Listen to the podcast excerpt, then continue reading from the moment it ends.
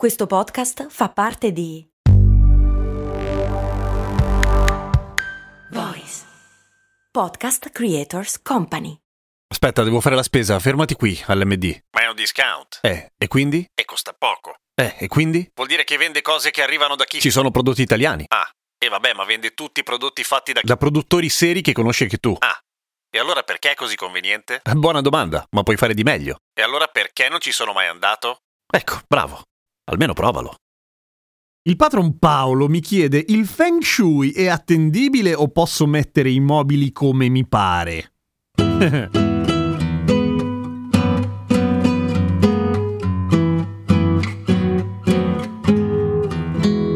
Feng Shui, che credo che si pronunci qualcosa tipo Feng Shui, però chiamerò Feng Shui per sembrare un po' meno ridicolo di quello che sembro quando cerco di parlare cinese, è in Occidente conosciuto soprattutto come l'arte di disporre i mobili secondo dei parametri che non si capiscono bene, ma andiamo per parti. Allora, che cos'è il Feng Shui e quando nasce? Il Feng Shui, come quasi tutte le cose della Cina, viene da un casino di tempo fa, nel senso tipo 4 secoli prima di Cristo, solo che si chiamava Kan Yu, che vuol dire tipo paradiso e, e terra, ed era fondamentalmente il risultato dell'osservazione da parte degli studiosi dell'universo, cioè l'equilibrio fra le cose all'interno del nostro universo. Cambia nome, o meglio viene battezzato Feng Shui, che a sua volta vuol dire vento e acqua dal poeta, autore e filosofo e pensatore e storico, insomma faceva un sacco di cose, Guo Pu, che è morto nel 324 a.C. Per cui stiamo parlando di una roba molto molto antica. Tecnicamente il Feng Shui si definisce geomanzia, cioè una sorta di arte divinatoria per mezzo della terra, nel senso non del materiale terra, ma di come vengono disposte le cose. E punta tutto quanto al canalizzare o gestire i flussi del Qi Salute! che non è lo standard di ricarica wireless del cellulare, anche se ovviamente da quello prende nome, che non è male in effetti come idea, ma è l'energia positiva di cui siamo circondati, che se tu la blocchi o fai macello, poi stai male. Il Feng Shui è complicatissimo, nel senso che non c'è un libro del Feng Shui, un testo sacro del Feng Shui, ce ne sono tantissimi, tantissime teorie e soprattutto ci sono una marea di branche. Le due principali sono il Feng Shui che si occupa del territorio esterno, cioè del paesaggio, e il Feng Shui che si occupa dell'interno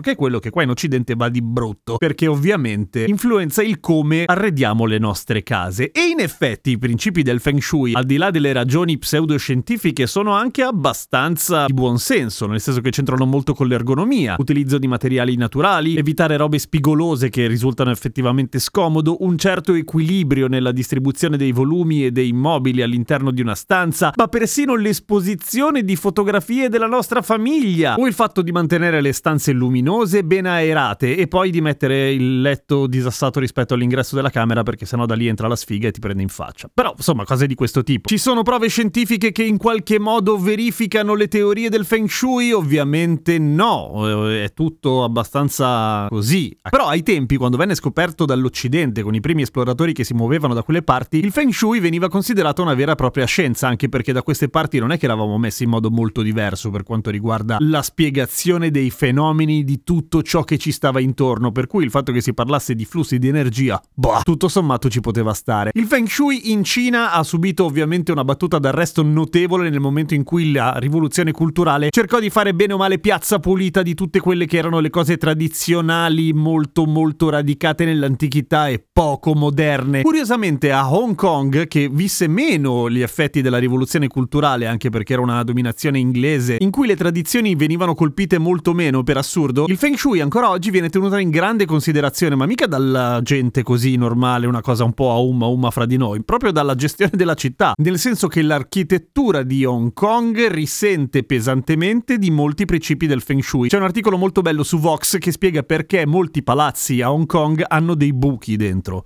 Hanno proprio dei buchi i palazzi e in pratica serve per evitare di bloccare i flussi di energie buone o di draghi addirittura per evitare che la sfiga ricada sul quartiere. C'è un palazzo che è la Bank of China che quando venne costruito avendo tutta una forma poligonale piena di spigoli gli esperti di Feng Shui dissero no non fate fatelo, quella è una merda, moriremo tutti. E ovviamente siccome qualcuno morì dopo che venne costruito il palazzo, perché la gente fa questa roba qua di finire a un certo punto di vivere, tutti dissero ecco, ve l'avevamo detto, merde. Non solo, un palazzo lì vicino, sempre amministrativo di uffici e di robe economiche, risentì pesantemente delle cattive energie del palazzo della Bank of China, bancarottando male. E tutti dissero certo, stronzi, avete costruito quel palazzo lì. Per cui la Bank of China cosa fece? Si sfregò le mani e iniziò a fare tutti i palazzi a spigoli vicino ai loro concorrenti. No, non è vero, questo è quello che ho pensato che avrei fatto io, ma forse sono una brutta persona. La Bank of China non fece praticamente nulla. Quello che fecero